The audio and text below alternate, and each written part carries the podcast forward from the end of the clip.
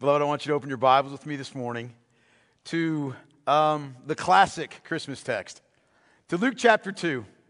And let's stand together and let's read these words together. Luke chapter 2, verses 1 through 20. Luke writes these words. He says, In those days, a decree went out from Caesar Augustus that all the world should be registered. This was the first registration when, when Quirinius was governor of Syria.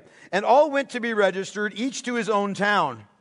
And Joseph also went up from Galilee, from the town of Nazareth to Judea, to the city of David, which is called Bethlehem, because he was of the house and lineage of David, to be registered with Mary, his betrothed, who was with child. And while they were there, the time came for her to give birth. And she gave birth to her firstborn son and wrapped him in swaddling cloths and laid him in a manger because there was no room for them in the inn. And in the same region, there were shepherds out in the field, keeping watch over their flock by night. And an angel of the Lord appeared to them, and the glory of the Lord shone around them, and they were filled with great fear. And the angel said to them, Fear not. For behold, I bring you good news of great joy that will be for all the people. For unto you is born this day in the city of David a Savior who is Christ the Lord. And this will be a sign for you. You will find a baby wrapped in swaddling cloths and lying in a manger. And suddenly, there was with the angel a multitude of the heavenly host, praising God and saying, Glory to God in the highest, and on earth peace among those with whom he is pleased. When the angels went away from them into heaven, the shepherds said to one another, Let us go over to Bethlehem and see this thing that has happened, which the Lord has made known to us. And they went with haste and found Mary and Joseph and the baby lying in a manger. And when they saw it, they made known the saying that had been told them concerning this child. And all who heard it wondered at what the shepherds told them. But Mary treasured up all these things, pondering them in her heart. And the shepherds returned, glorifying and praising God for all they had heard and seen as it had been told them. Amen. You can be seated. Let's pray together. Heavenly Father, What a great privilege, Lord, it is. It is a privilege to be summoned by your grace to worship you this morning. To come into your presence, Lord God, and to offer praise to you, to pray, and Lord God, to open up your holy word, the authoritative truth of the living God and to read it and to know it is true and to believe it. Lord, I'm praying that you will meet with us right now in the preaching of your word. That as we consider, a, a, a Father, a, a record of events with which we are quite familiar, that, Lord God, our hearts would be stirred to worship you afresh and anew. That we would be moved to Father, obedience and humility before you. That we would recognize the wonder and the grace and the immense love that you have shown that you would redeem sinners like us in the way that you have done it by putting forth your Son as the second Adam, the perfect man, the fully obedient one, the atoning sacrifice, the shepherd, and the Lord of your people. Lord, magnify Christ today in our eyes. Magnify your glorious plan in our eyes. Make us to be enthralled with the truth of Christmas morning, the Christmas gift of Christ. Draw our hearts out to you, Lord. Help us, even in the listening, in the responding to a sermon, help us to worship you in spirit and in truth. Please grant me your spirit. Give me your unction. Let me preach your word faithfully and accurately. Lord God, move in our midst. Be our instructor. Teach and train every heart here today. We give this praise and glory to you in Jesus' name. Amen. All right, so we've been looking at Christmas, you know, ever since we finished Romans, we've been looking at different Christmas texts over the last few weeks, and I've told you why I chose each one. And so here's why I chose, I picked this passage for Christmas Eve morning. Two reasons. One, because it is the quintessential Christmas text. Two, because it's my favorite and I'm the pastor. That's why I picked it, right? I mean, really, this is my favorite, and I'll tell you why. Because only Luke records for us the actual birth of the Lord Jesus Christ. You ever notice that? He's the only one that really does. And I was thinking about it, you know, the birth of every child is a momentous occasion, right? It's the introduction of a soul into the world that will never die, right? Every birth of every child is a momentous occasion. And yet, here's the truth ever since the world has begun, there has never been and never will be a birth so marvelous, a birth so important, a birth so vital as the birth of our Savior, the Lord Jesus Christ, right? So I want us to just look at this text this morning with glad hearts and with thankfulness if you're a believer, and with a, willingness to be instructed if you're not. You know, and, and, and I want us to just look at this text and let it speak to our souls, right? Because this is really, again, like I said before, the quintessential Christmas text. And Luke describes for us here Jesus' birth, and it's very simple, right? It's a simple description of his birth, first of all, but it's unequaled. Look at what he says here again with me in verses 1 through 7. He says, in those days, a decree went out from Caesar Augustus that all the world should be registered. This was the first registration when Quirinius was governor of Syria, and all went to be registered, each to his own town. And Joseph also went up from Galilee, from the na- town of Nazareth, to Judea, to the city of David, which is called Bethlehem, because he was of the house and the lineage of David, to be registered with Mary, his betrothed, who was with child.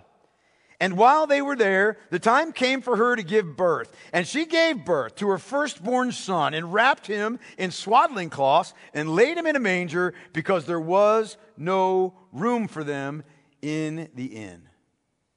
Now, first, let me just say a couple of things. Number one, this doesn't read like any of the false God stories of any of the pagan religions of our world, does it?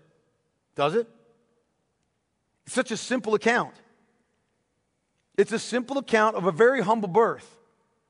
And yet there's a lot here for us to consider. I want you to see some things with me this morning, beloved. I want you to notice some things with me from this text this morning. First of all, we need to see that Luke determines to establish Christ, to firmly establish Christ's birth in human history. Date and time, right? Date, time, and place. Like Luke is not playing loose, and, loose and, and fast and loose with the truth here. He wants to establish for us the reality that this is not just a story. Boots and I were talking about this morning before when we were singing, we were preparing for worship, we were singing through the worship songs. He made the comment though, I hate calling it a story. And I feel the same way because whenever you talk about the Christmas story, people begin to think about it like it's a story like every other story, every other fictional story that's in the world, when this is an actual record of true events, right? Luke is being very deliberate to make us know that Christ's birth took place at a certain place in a certain time in Bethlehem during the first registration when Quirinius was the governor of Syria. That's how people dated things. So and so ruled for this many years and then he died. And then so and so ruled th- that's how you dated things. You would date them by the rule or the, the reign of somebody that was close to the situation. And so here he is saying, look, this birth of the Lord Jesus Christ, like this, this actually took place in a real geographical spot, not Middle Earth, you not Narnia, not a galaxy far, far away. It's not a fable. It's not a legend. It's concrete historical reality. And here's why that's important. We live in an age when there have been so many myths and, and, and so many just, you know, so much folklore that has been intertwined with the Christmas story that the truth gets muddled in people's minds, doesn't it? If this is real history, if this is real history, then the birth of a Savior who is Christ the Lord confronts everybody who has ever lived with some very serious objective facts that cannot be merely dismissed as heartwarming legend. And chief among them is this is that God exists. God is. God reigns. God rules. God is God. And moreover, he has sent his son Christ into this world, and he is Lord and he is Savior. He's the Messiah that's been born according to the prophecies of Scripture. He is the promise of God fulfilled. And every single one of us who's ever been born, no matter what your grandmother may have told you, you're a sinner. We're all sinners and desperately in need of a Savior in order to be reconciled to God and be delivered from the just wrath that we deserve. And God, praise God, has provided that Savior. I want you to hear me when I say this to you because this is very important, okay? Christians don't believe. We don't believe the gospel. We don't believe in the Lord Jesus Christ just because it makes us feel good. Are you hearing me? Emotions are not the test of truth. We don't believe in Christ because it makes us feel good. We don't believe in Christ because, you know, it helps us in the trials of life or because it's a religious tradition that we grew up on or because we looked at all the other religions in the world and it seems like a more moral path than, say, Hinduism or Buddhism or Islam. No, we believe, we believe in the Lord Jesus Christ and the facts of the gospel because they're true. They're true. Luke takes pains to establish the birth of the Lord Jesus Christ in concrete reality because it is concrete reality. Second, I want you to see this. And it, it's kind of lost on us a little bit, but it wouldn't have been in the days of Theophilus, okay, when Luke is writing this. Remember, he wrote this for Theophilus. We need to see the divine irony, the divine irony that the Lord Jesus Christ would be born in the reign of Caesar Augustus. Okay? Stand by because this is great, okay? You may not know this, but Augustus was the adopted son of Julius Caesar, okay? He's the adopted son of Julius Caesar. And in fact, his name his name's not really Augustus. He gave himself that name. He gave himself that title. It means revered or honored or esteemed, right? His real name was Octavian, okay? And Octavian was a dirtbag. I mean, he just was. And after, you know, after the, the death of Caesar, he became singular ruler of the Roman world after a very brutal civil war, okay? And he made the Republic of Rome, that was once ruled by the Senate, he made the Republic of Rome an empire ruled by the emperor, right? Himself. Then he declared that his adoptive father, Julius Caesar, was in reality a god and so, therefore, he was a son of a God, right? So then, asserting that through the victory in the Civil War, that he had brought justice and peace to the whole world, he was acclaimed throughout the Roman Empire as the Savior of the world. It was inscribed on monuments, and he was called King and Lord, right? How divinely ironic is it that the true Son of God, the true Prince of Peace, the true Savior and King and Lord would be born during the reign of an arrogant man who claimed to be all these things, but who was none of them. God's timing is perfect. Third thing we need to see is that, beloved, none of these details happen by chance. No, nothing happens by chance in our world. None of the events, the great events of the world, none of them are by chance. They're all, they're all a result of and, and, and, and spring from the sovereignty of the Lord God. Isn't that true? We talk about the sovereignty of God. We, we talk gladly about the sovereignty of God. It's one of the things we love to, to proclaim, isn't it?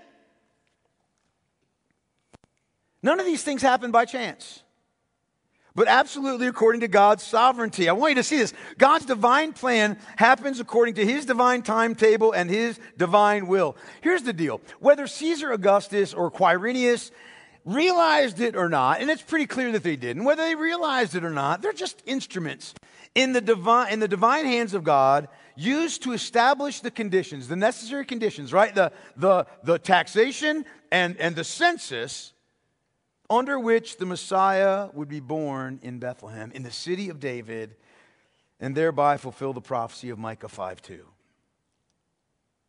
Think about it. Octavian, all he thought he was doing was advancing his own glory and filling the, you know, the coffers of the empire. That's what he thought he was doing. Carrying out, you know, his reign. What he was really carrying out was the eternal purpose of the King of Kings. In fact, I like, I like to think of him like this, you know? He thought he was the star. Octavian thought he was the star of things. You know what he really was? He was like that nerdy stagehand that set up the play set up the stage for the actual actors. You know what I'm saying? Remember that when you were in high school? You'd have that one kid that was the, he wanted to be the actor, but he just didn't have it.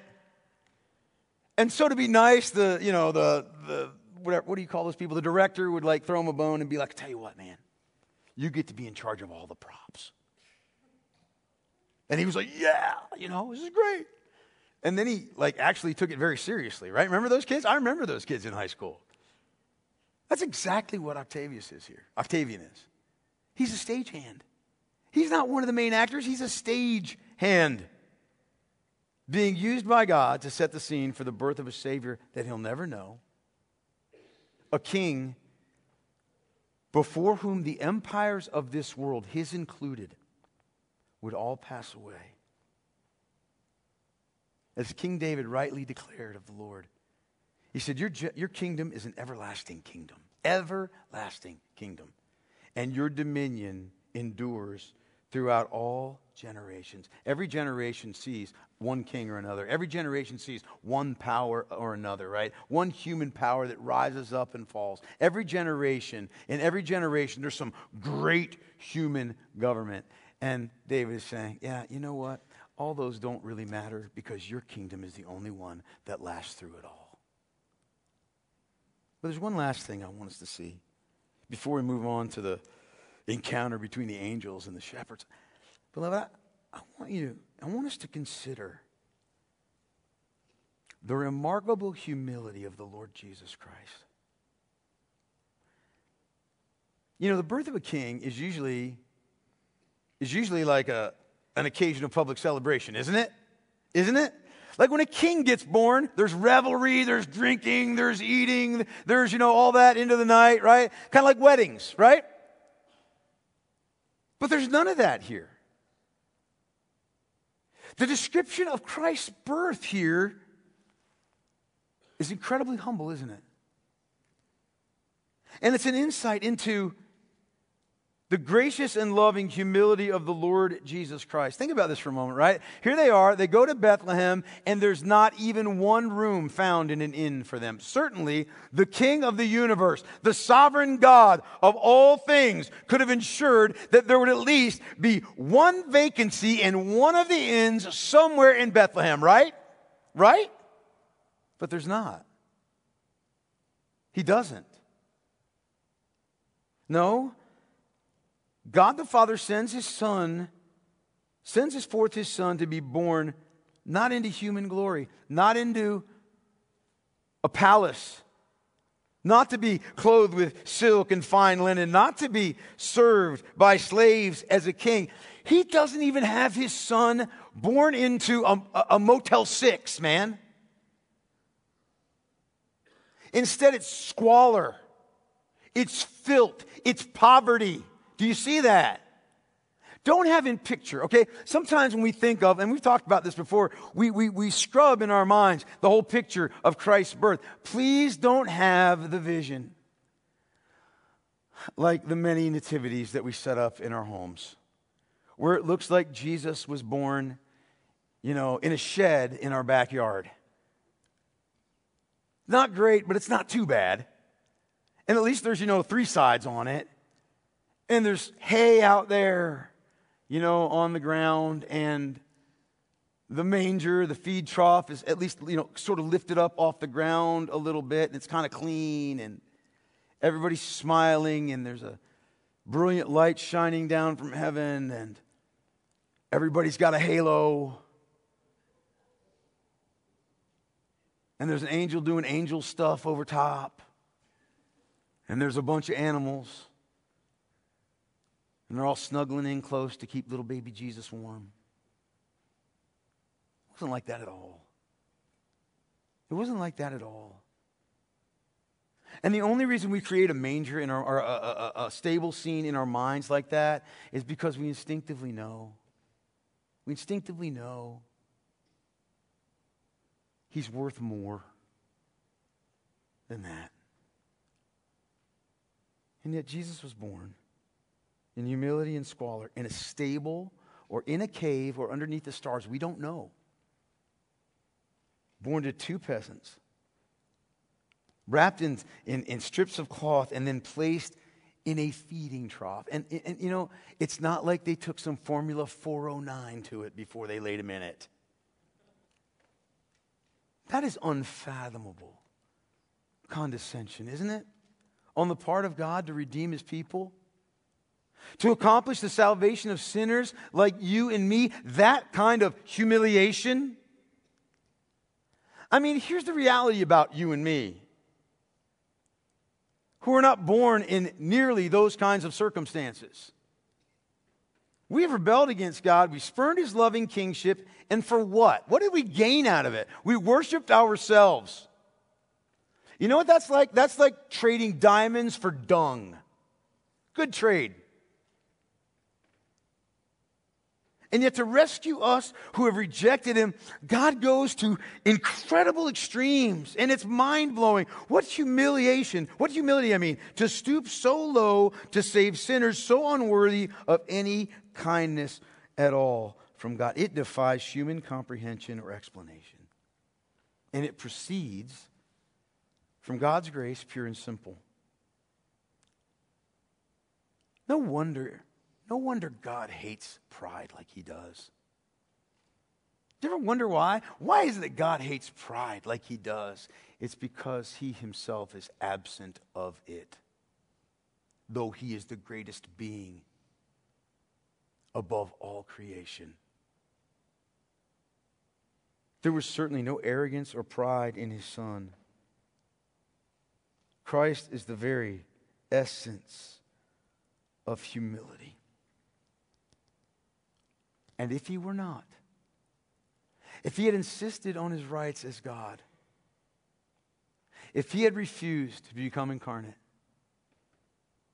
if he had said, in the great conversation of the triune God, if he had said, I appreciate the gift of sinners to be worshipers, but I don't think they're worth the cost you and I would still be lost. In fact, we wouldn't be here right now. We'd be at home sleeping or sitting on our front porch having coffee or not even recognizing this day at all. It's a humble scene, full of glory. And then we're taken from this one humble scene to another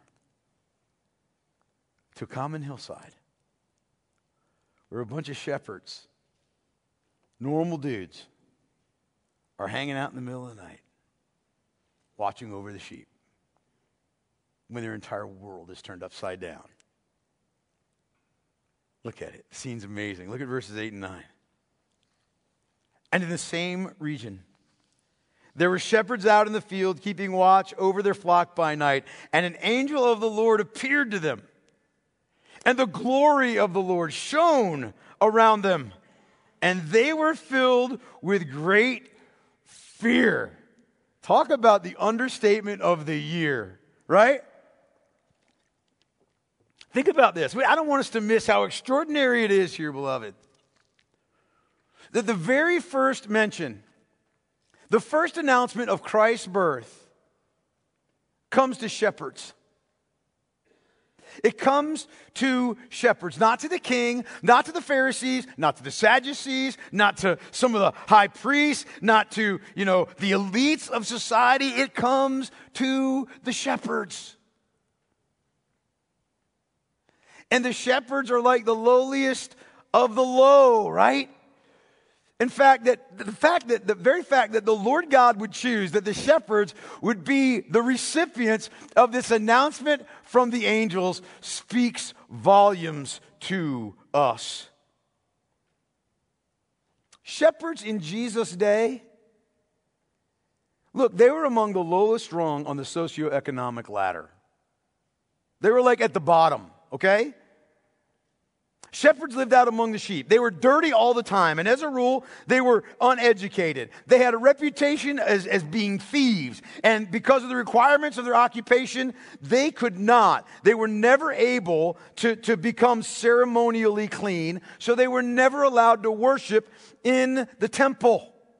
Which was quite ironic considering the fact that the, she- the sheep over which they watched were used as the sacrifices in the temple, right? Moreover, their testimony in a court of law was, was inadmissible, okay? In other words, their social credit score was one level above lepers who were at the bottom. Why would the Lord, why would God Almighty send angels to announce the birth of his son to these guys, to shepherds, to the lowest of the low. I'll tell you why. Because they were the lowest of the low. They were the very epitome of the poor and the lowly and the despised and the outcast. One thing shepherds knew they knew that they were considered sinners, they knew that they were considered to be wretched in the eyes of the religious, and therefore they must be wretched in the eyes of God. They were well identified sinners. And it gives us something to ponder about the grace of God in the Gospels. You know, Jesus said three times something along these lines in the gospel. He said, For I came not to call the righteous, but sinners to repentance. I think about that a lot. You know, the one thing that will keep you from being saved is self justification, won't it? The one thing that will forever keep you from being redeemed is excuse making. The one thing that will forever keep you from being saved is insisting that you're really a good person. Because if you're really a good person, you have no need for a Savior, do you? Do you? These guys understood. The announcement was made to them because they knew they weren't righteous. The Lord Jesus Christ came, didn't come for those who think they're already righteous. He comes for those who know they're not. And the shepherds qualified. Amen? And while they're keeping watch over their flock by night, while they're not expecting anything at all to take place that would disrupt their normal, you know, nighttime routine, all of a sudden, this dark night is suddenly emblazoned as an angel appears out of nowhere and these sinful men, these shepherds, are filled with great fear, right? I, think about that for a moment. You know, you've seen those wacky people that claim to see UFOs, and they're all wide eyed, like, man, I was out there and I saw this thing, and it showed up and it scared me to death. These guys are a little unhinged, right? But these shepherds, man, they're terrified. Rightly so. Can you imagine you're just hanging out on a hillside, you're with your bros, you're talking about whatever it is you're talking about when you're watching over sheep and it's getting kind of boring, and all of a sudden, in the middle of your your your you know little circle there, an angel shows up. And let's just dismiss this, you know, right now. These guys are struck with terror. You know why? Because angels don't look like the way they're depicted in our modern culture at all. Angels are not pretty women with wings like parakeets. They're not those little fat chubby cherub, naked babies who fly around with recurved bows, shooting people with love arrows. They are terrifying creatures. Holy, glorious, mighty warriors. They're noticeable. They grab your attention real fast. They are fearsome to behold. And this dark night is suddenly emblazoned by the presence of a holy angel that is standing amid the lowliest of all earthly folks. And those dudes thought they were dead. Because that's what usually happens when angels show up. I mean, sometimes you get to wrestle them, angel of the Lord, really pre incarnate Christ, till daybreak, till your hip breaks. But most times when the angel shows up, and especially if you're an unrighteous person, you're done. You're, it's over. But it's not just the angel. And that's terrifying enough, right? But it's this the glory of the Lord shone around them. The glory of the Lord shone around them. And that, beloved, is a statement of staggering significance. Throughout the biblical history of redemption, right, we, we, there are occasions where we read in Scripture when God's presence is manifested in a special way with his people, right? We think of Garden of Eden, how Adam and Eve walked with God in the cool of the day until that fateful day in which they sinned. We think about the glory of God in the Exodus, right? Where Moses encounters God in the burning bush, and then, you know, in the pillar of cloud and fire and the display of God's glory at the Red Sea. We think about when the tabernacle was finished and the glory of the Lord came and filled the Holy of Holies, and everybody collapsed to the ground before the majesty of Almighty God. We think about how later, when the nation of Israel built the temple, that the same thing happened, right? But then we come to Ezekiel. The prophet Ezekiel. And he describes for us a vision of a grim scene. That after the Babylonian invasion, because of the sinfulness and the waywardness of Judah, he beholds as the glory of God actually departs and leaves the sanctuary. How it's carried on a great chariot that's surrounded by cherubim, and the glory of the Lord departs from the nation and from the Holy of Holies and from the temple precincts. The glory of the Lord leaves and never returns until this night. It is a monumental moment in redemption history. Redemption history. And the shepherds are terribly frightened. But the angel speaks and he turns their terror into joy. He turns their, their mourning into dancing. Because what he says changes their lives forever. Verses 10 through 12 saying, The angel said to them, Fear not, fear not. For behold, I bring you good news of great joy that will be for all the people. For unto you is born this day in the city of David a Savior who is Christ the Lord. And this will be a sign for you. You will find a baby wrapped in swaddling cloths and lying in a manger. He says, Fear not. I know you all are terrified. I know you're scared that you should be, but I'm telling you, don't be afraid. Because I have the greatest news you're ever going to hear. And it is. It's the greatest news ever announced in the world, isn't it? Isn't it? To you is born this day in the city of David a Savior who is Christ the Lord. To you is born a Savior. That's what you need. It's the greatest news you're ever going to hear because what you need more than anything else is someone to save you.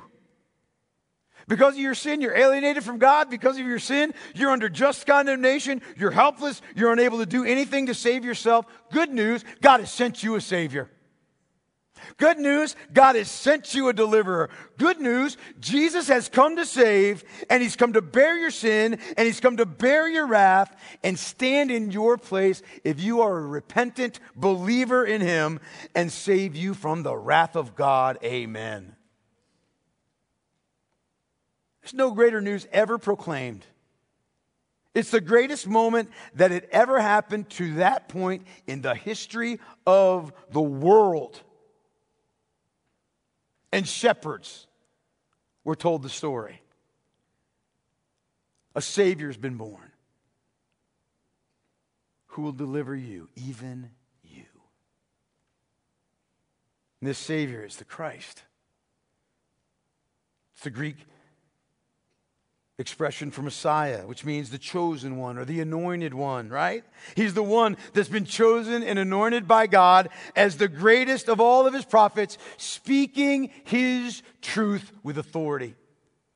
He is chosen and appointed by God to be the last and the greatest of all priests, offering the final sacrifice for sins, himself a sacrifice that will actually pay our sin debt in full. He is chosen and anointed by God to be king. The king over the universe, over every created being, over his church. He's the king of the ages. And he's Lord. He's nothing less than God in the flesh. God become man to save sinful men. Jesus is Lord. You realize that's the most basic confession of all Christianity, isn't it? Jesus is Lord. That's why we say that at baptisms. When people come up out of the water, we confess together what? Right? That's the most basic confession we make as Christians. And here's why this is important this Savior who is Christ, the Lord. No matter what other thing we might confess about Jesus, if we don't confess Him as Savior, as Christ, who is Lord, then we are falling far short of the biblical confession of the Lord Jesus Christ. Amen? Any confession that falls short of Jesus as Savior of sinners, as the uniquely chosen one of God, as fully God and fully Lord, as having the right to reign over every human soul and over all of creation, listen to me, that's not the good news of the Bible. The good news is that unto you is born this day in the city of David a Savior who is Christ the Lord, the anointed of God. J.C. Ryle says, We ought not wonder at these words. We ought not wonder at these words, he says. The spiritual darkness which had covered the earth for 4,000 years was about to be rolled away. The, the way to pardon and peace with God was about to be thrown open to all mankind. The head of Satan was about to be crushed. Liberty was about to be proclaimed to the captives and recovering of sight to the blind. The mighty truth was about to be proclaimed that God could be just and yet, for Christ's sake, justify the ungodly. Salvation was no longer to be seen through types and figures, but openly and face to face. The knowledge of God was no longer to be confined to the Jews, but to be offered to the whole Gentile world. The days of heathenism were numbered. Amen. The first stone of God's kingdom was about to be set up. If this was not good news, then there never was news that deserved the name. Amen.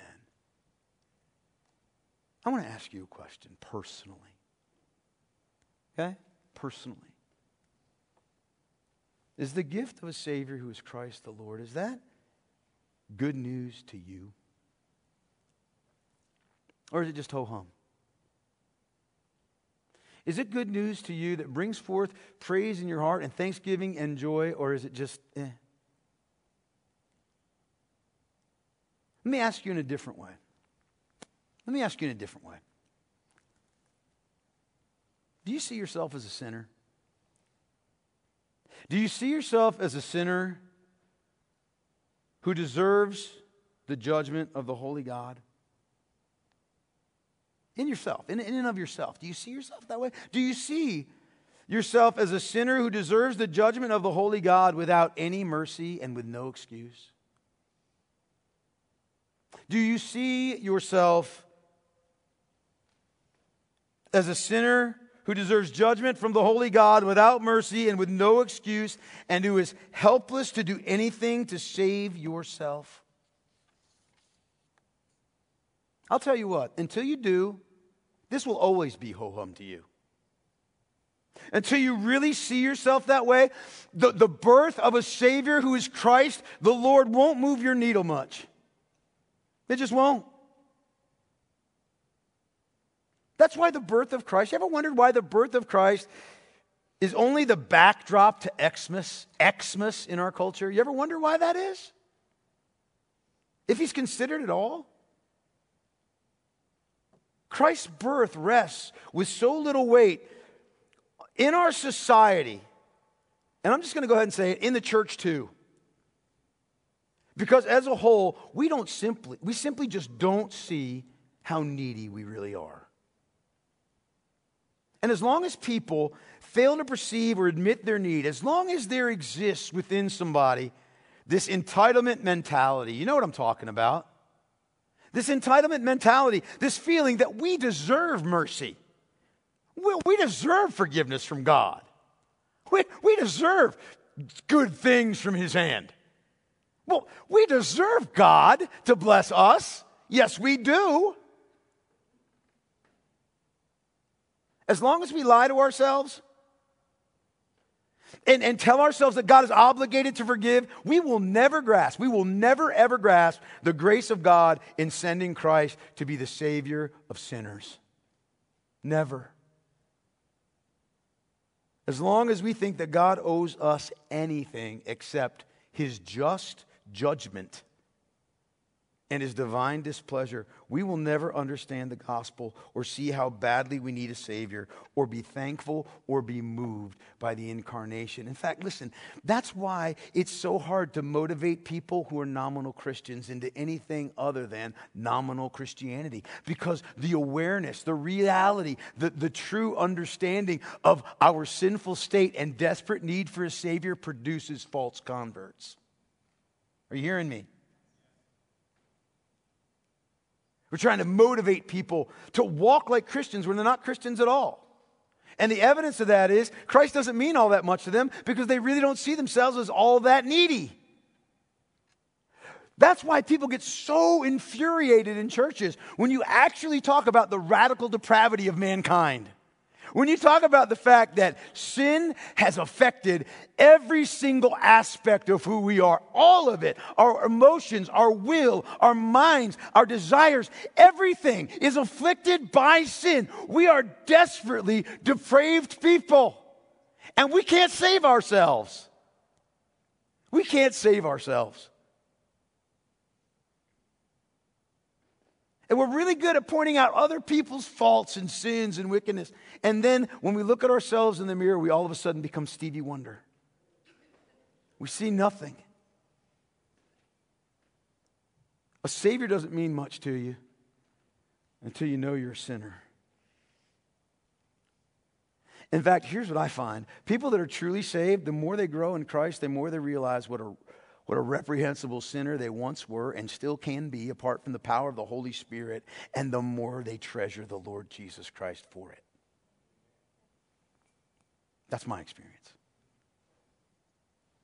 To those of us that have had our eyes opened, who feel the weight of our sin, and see Christ as the only one that can save our souls, to us, Christ is supremely precious. And the mercy of God is priceless and it's glorious. This had to be a choice assignment among the angel band. To get to come to these guys and, and, and, and declare this, you know, we don't know who this is, which angel it is. We don't even know if it's Gabriel or Michael anyway. It might be, you know, any other angel named whatever. I'm not going to pretend I know any other angel names because, you know,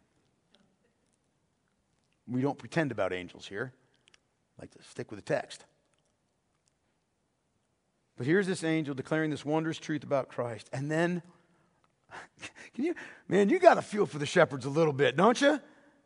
Here they are. They've just gotten accustomed to the fact that there's an angel in their midst. Right? You think they've weathered the storm, right? The appearance of one angel, and then all of a sudden, there bursts forth a spillover of praise from a multitude of angels, from an angelic army. That's what the word hosts mean and they're declaring glory to God in the highest. It goes from one little angel, well, not one little, one angel, right? to a whole bunch of them, man. Like they've just been hanging out in the dark, waiting for the moment, right? To turn on the lights. And Luke tells us these words, verses 13 and 14. Suddenly there was the angel a multitude of the heavenly host, praising God and saying, Glory to God in the highest, and on peace, on earth, peace among those with whom he is pleased. All of a sudden, this angelic army shows up, and they begin to say the same thing in unison Glory to God in the highest. Gloria in excelsis Deo, right? The highest acclaim, they're saying. The greatest revelation of God's glory is the appearing of His Son, Jesus Christ, into this world. Think about that for a moment. Imagine the amazement of the angels as they watched the glorious second member of the Trinity born as a helpless child, wrapped up in swaddling cloths, and then stuck in a manger. Though they don't even, they, they can't even understand this, right?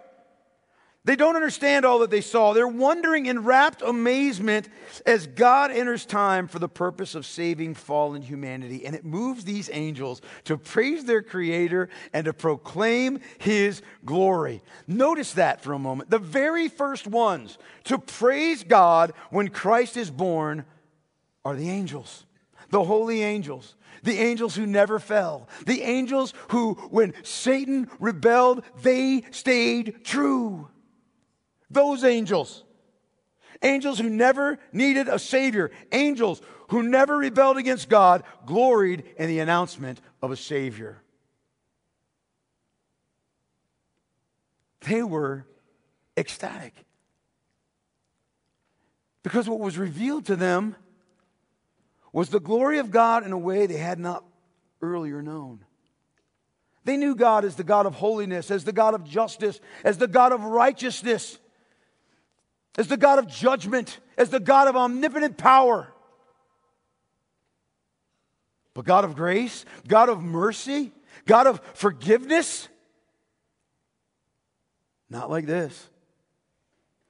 Not till this moment. And they're rejoicing.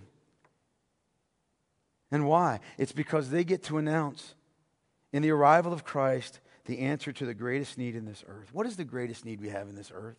It's peace with God, isn't it? Isn't it? It's peace with God. It's peace between the pardoned soul and the God who pardons, right? This marvelous atonement that's made between the sinner and the judge. We need peace with God so we can live in peace. So we can live with a confident trust in the Lord without guilt and anxiety and fear. This peace that's offered freely to all mankind. Peace with God is what every human soul really needs. Our great need is not just to go to church. Our great need is not to clean up and get our act together. It's not merely to get one thing or the other thing that will make us happy. That's why secular Christmas is ultimately a letdown. You ever realize that?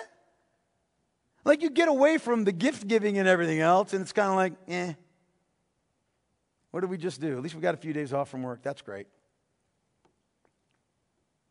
None of that stuff sticks. Peace with God is what every human soul needs. And until a man or a woman has peace with God, and is reconciled to Him in the Lord Jesus Christ, whatever joy and satisfaction, whatever happiness they might experience, can I tell you what it is? It's deceitful illusion and it's short of duration. You hearing me? It's deceitful illusion and it's short of duration. The peace that God offers in Christ, though, is real. It's got substance. It changes you. The angels pronounce peace to those with whom he is pleased. Who is it with whom God is well pleased? Who is it?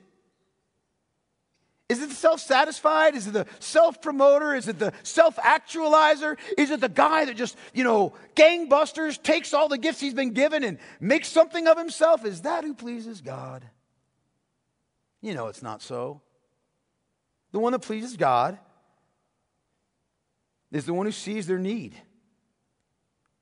who recognizes their desperate need for a Savior, who sees the beauty of Christ, who turns from their sins to Him in faith, and who trusts in the work of Christ to deliver them from the wrath of God. They know they need mercy.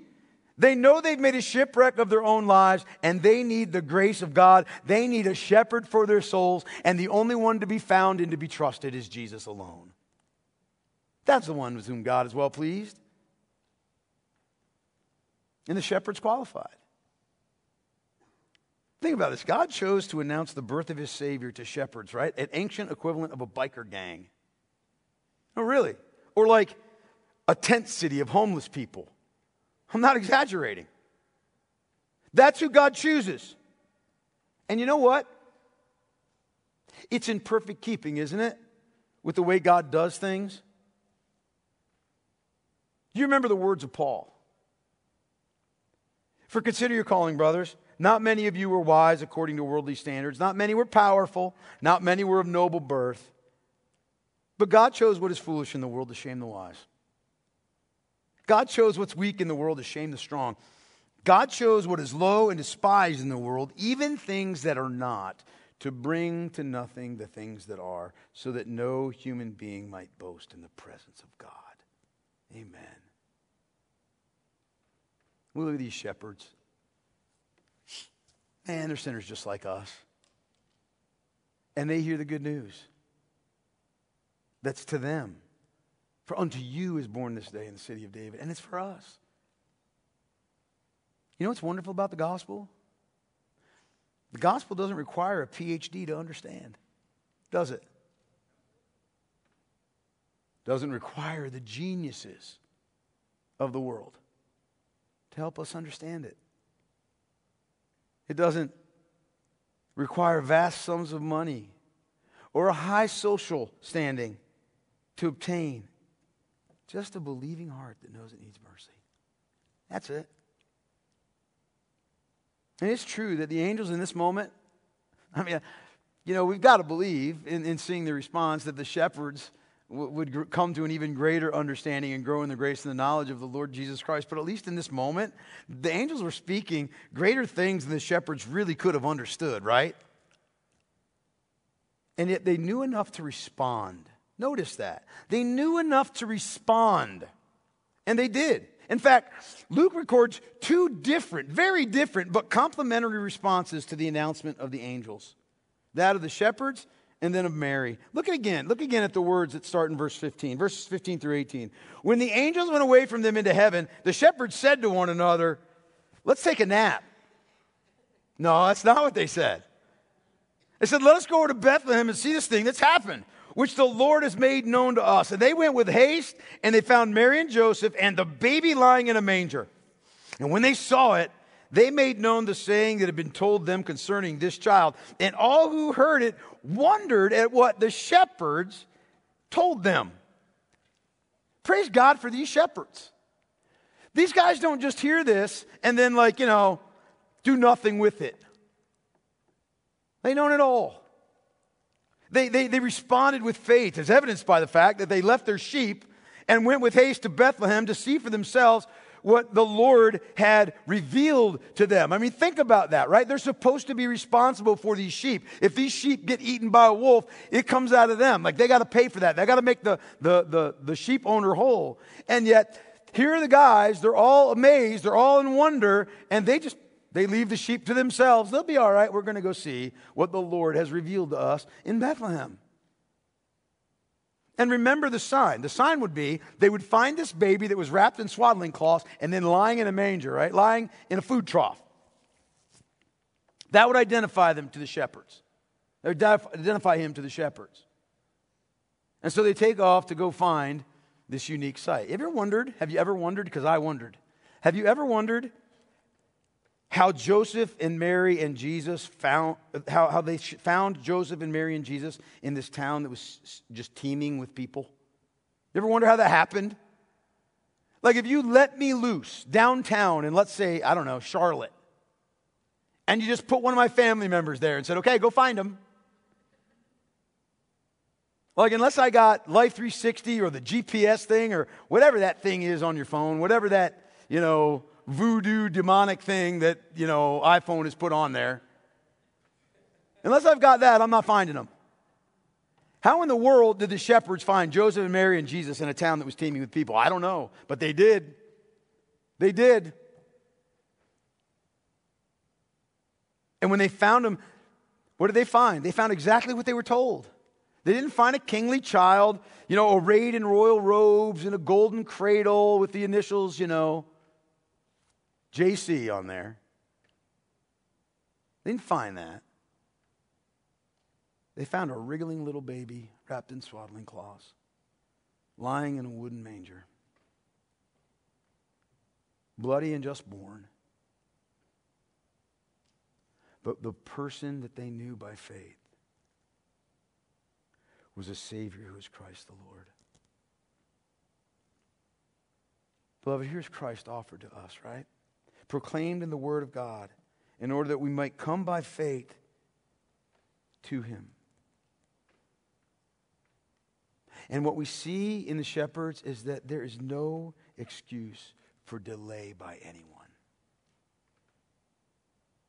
They didn't use the excuse, well, I just don't know enough yet. They didn't use the excuse, well, this is all brand new. They didn't use the excuse, well, I need to examine all the other possibilities before I go with this guy. It's not that at all. That doesn't occur to them because their hearts have been transformed. In fact, in, instead of allowing the Word of God to fade in their hearing, they got a sermon from an angel. But instead of allowing that to fade from their hearing, the shepherds determined to respond immediately. And we ought to do the same. This word, I, I want to say something to the young people here, especially you younger boys in the youth group. Respond to what you've heard. Respond to it. Don't satisfy your soul by saying, well, someday, one day, when I get to a certain age, when I get to a certain level of maturity, when I've had an opportunity to sin a little bit more, then there's not some age or state of maturity that you need to get to, some number of times that you need to hear the gospel before you stop with your arrogant pride and submit to Christ as Savior and Lord. And don't act like that's not what it is. That's exactly what it is. You know the gospel. You could tell me the gospel. You refuse to believe the gospel. And that's nothing less than pride. I would challenge you ask any of the adults that are in Christ in this church, ask any of them, and they'll tell you if they have any regret in their life, it's that they didn't follow Christ sooner. That's their greatest regret. They didn't follow Christ sooner. And for you that are indecisive, smugly sitting in, you know, judgment on the, the, the truth of the gospel of Jesus Christ, who do you think you are? Who do you think you are? And I mean that in a loving manner. Like, I'm not throwing down gloves to fight. I mean, if you want to, we can. That's not what I'm saying, though. Who do you think you are? You esteem yourself far greater than you should. You're a sinner in need of a Savior. God has provided one. Who are you to turn your nose up at the salvation God has offered? What more does God have to do? What more must He do to prove to you His heart? How long will you remain indecisive? What additional evidence do you need? You've got the testimony of the scriptures. You have a greater testimony than the angels gave to the shepherds.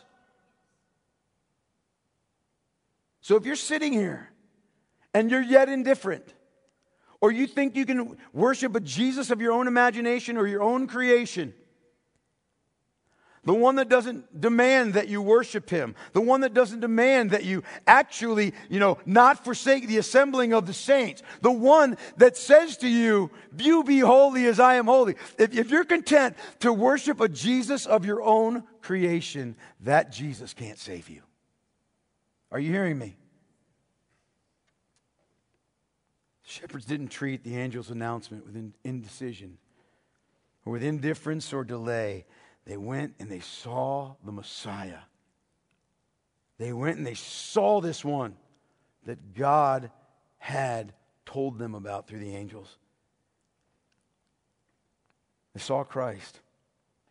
They saw the baby in the manger.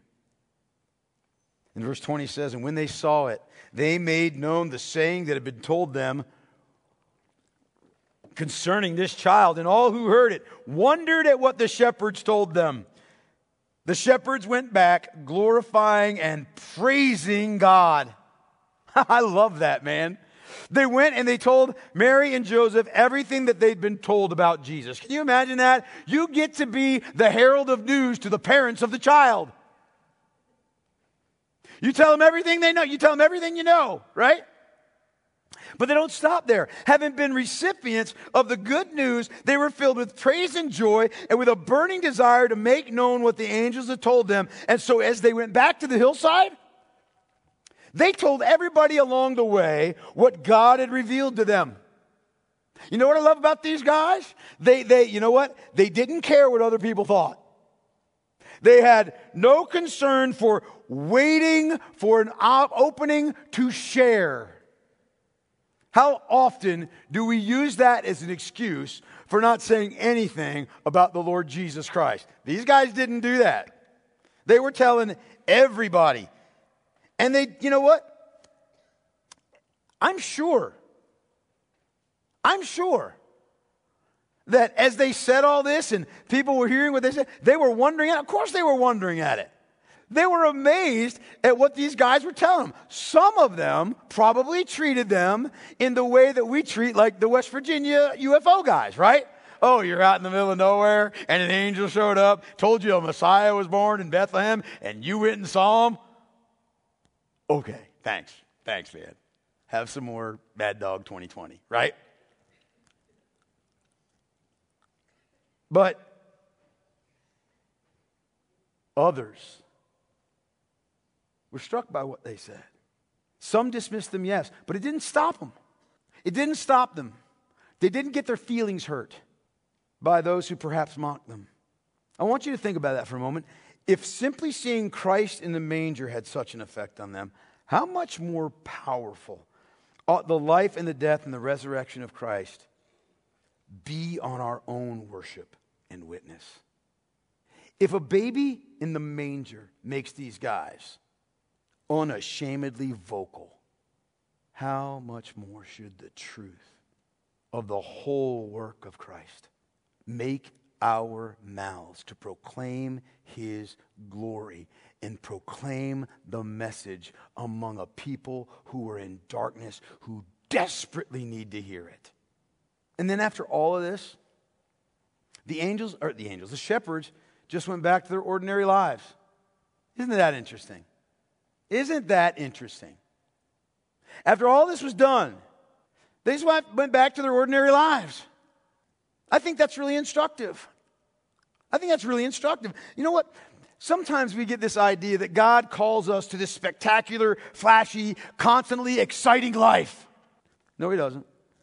No, He really doesn't. That's not what He calls us to. God doesn't call us to some ego satisfying life experience trip. He doesn't always call us to some great act of devotion. You know what he does call us to?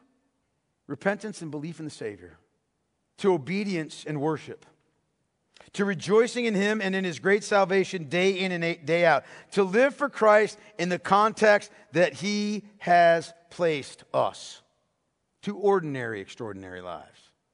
The shepherds went back to the life they'd always known but the shepherds that went back to that life were not the same men they had once been.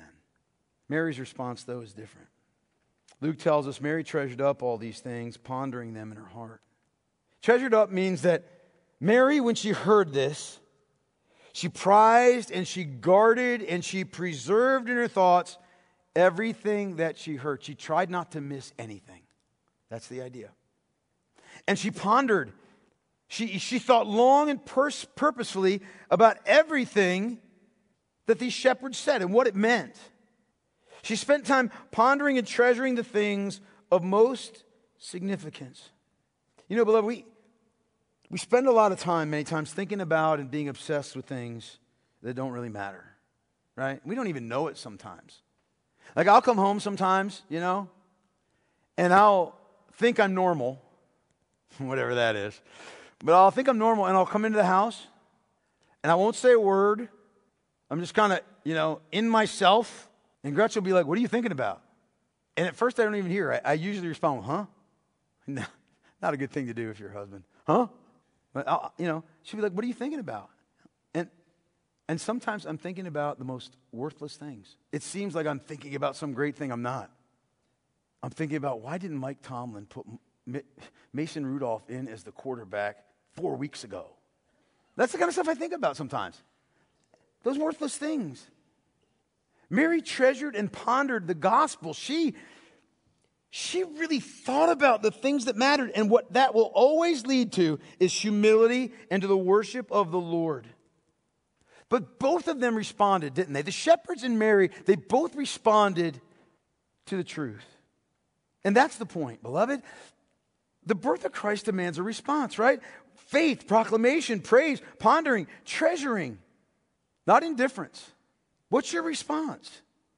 You know, Christmas, we talk about, we really talk about it all year long, what a glorious gift Christ is. But listen, man, here's the thing about the gift of Christ. This is a gift that must be, He is a gift that must be received. And the way that you receive Him is through repentance from our sin and faith in Him, belief in Him, and in His work on the cross to save us from sin and, and, and joyful submission to Him, lifelong submission to Him as Lord and Master.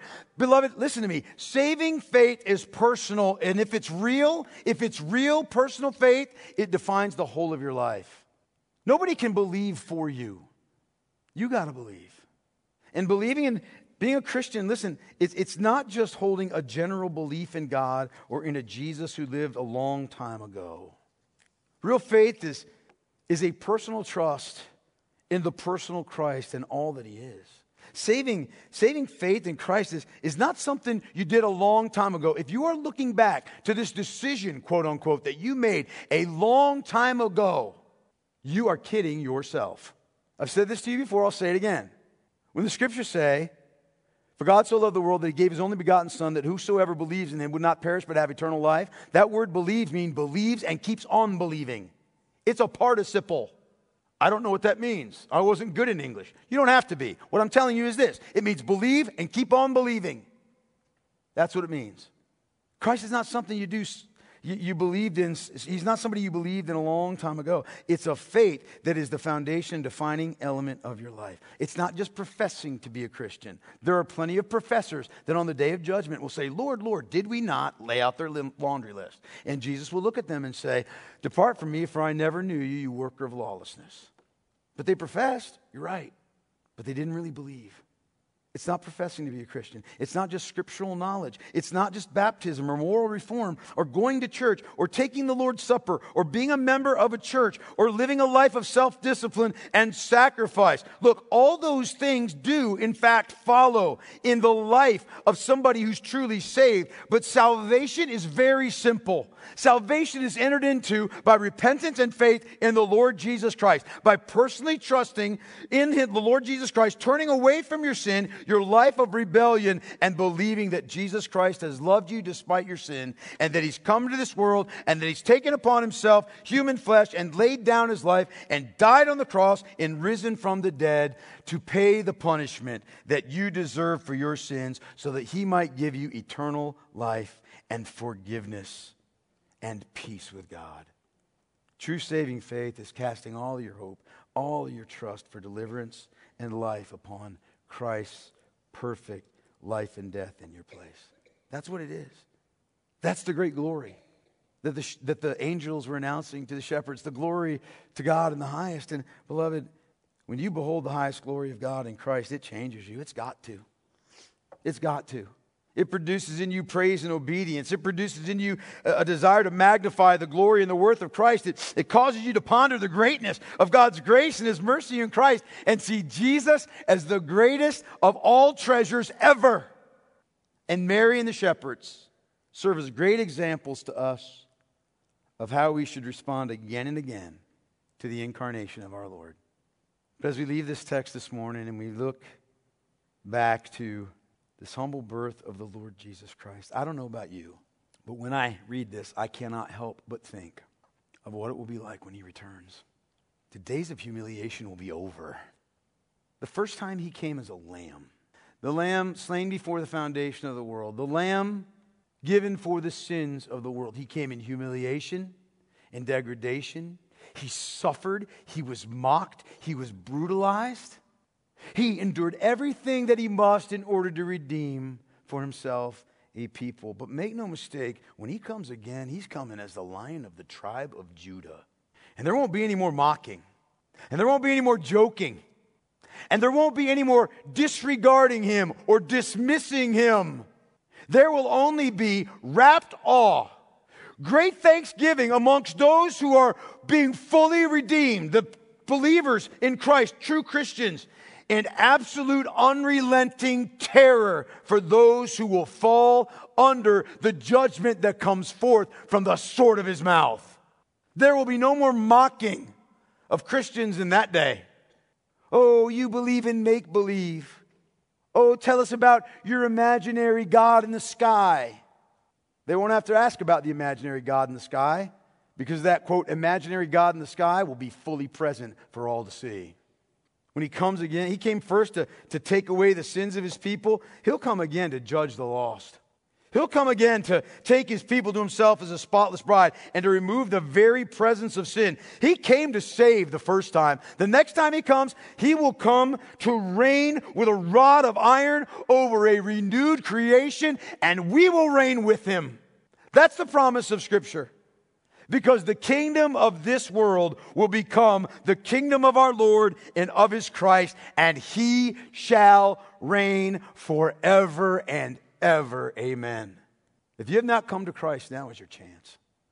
Nobody's coming to Christ on the day he returns except those who are already in him by faith. And even we will be filled with awe and fear and wonder at his appearing. Here's Luke saying, here's what I'm saying. Jesus Christ is the focal point of all history. He is ever the Lord of history, like we sang this morning.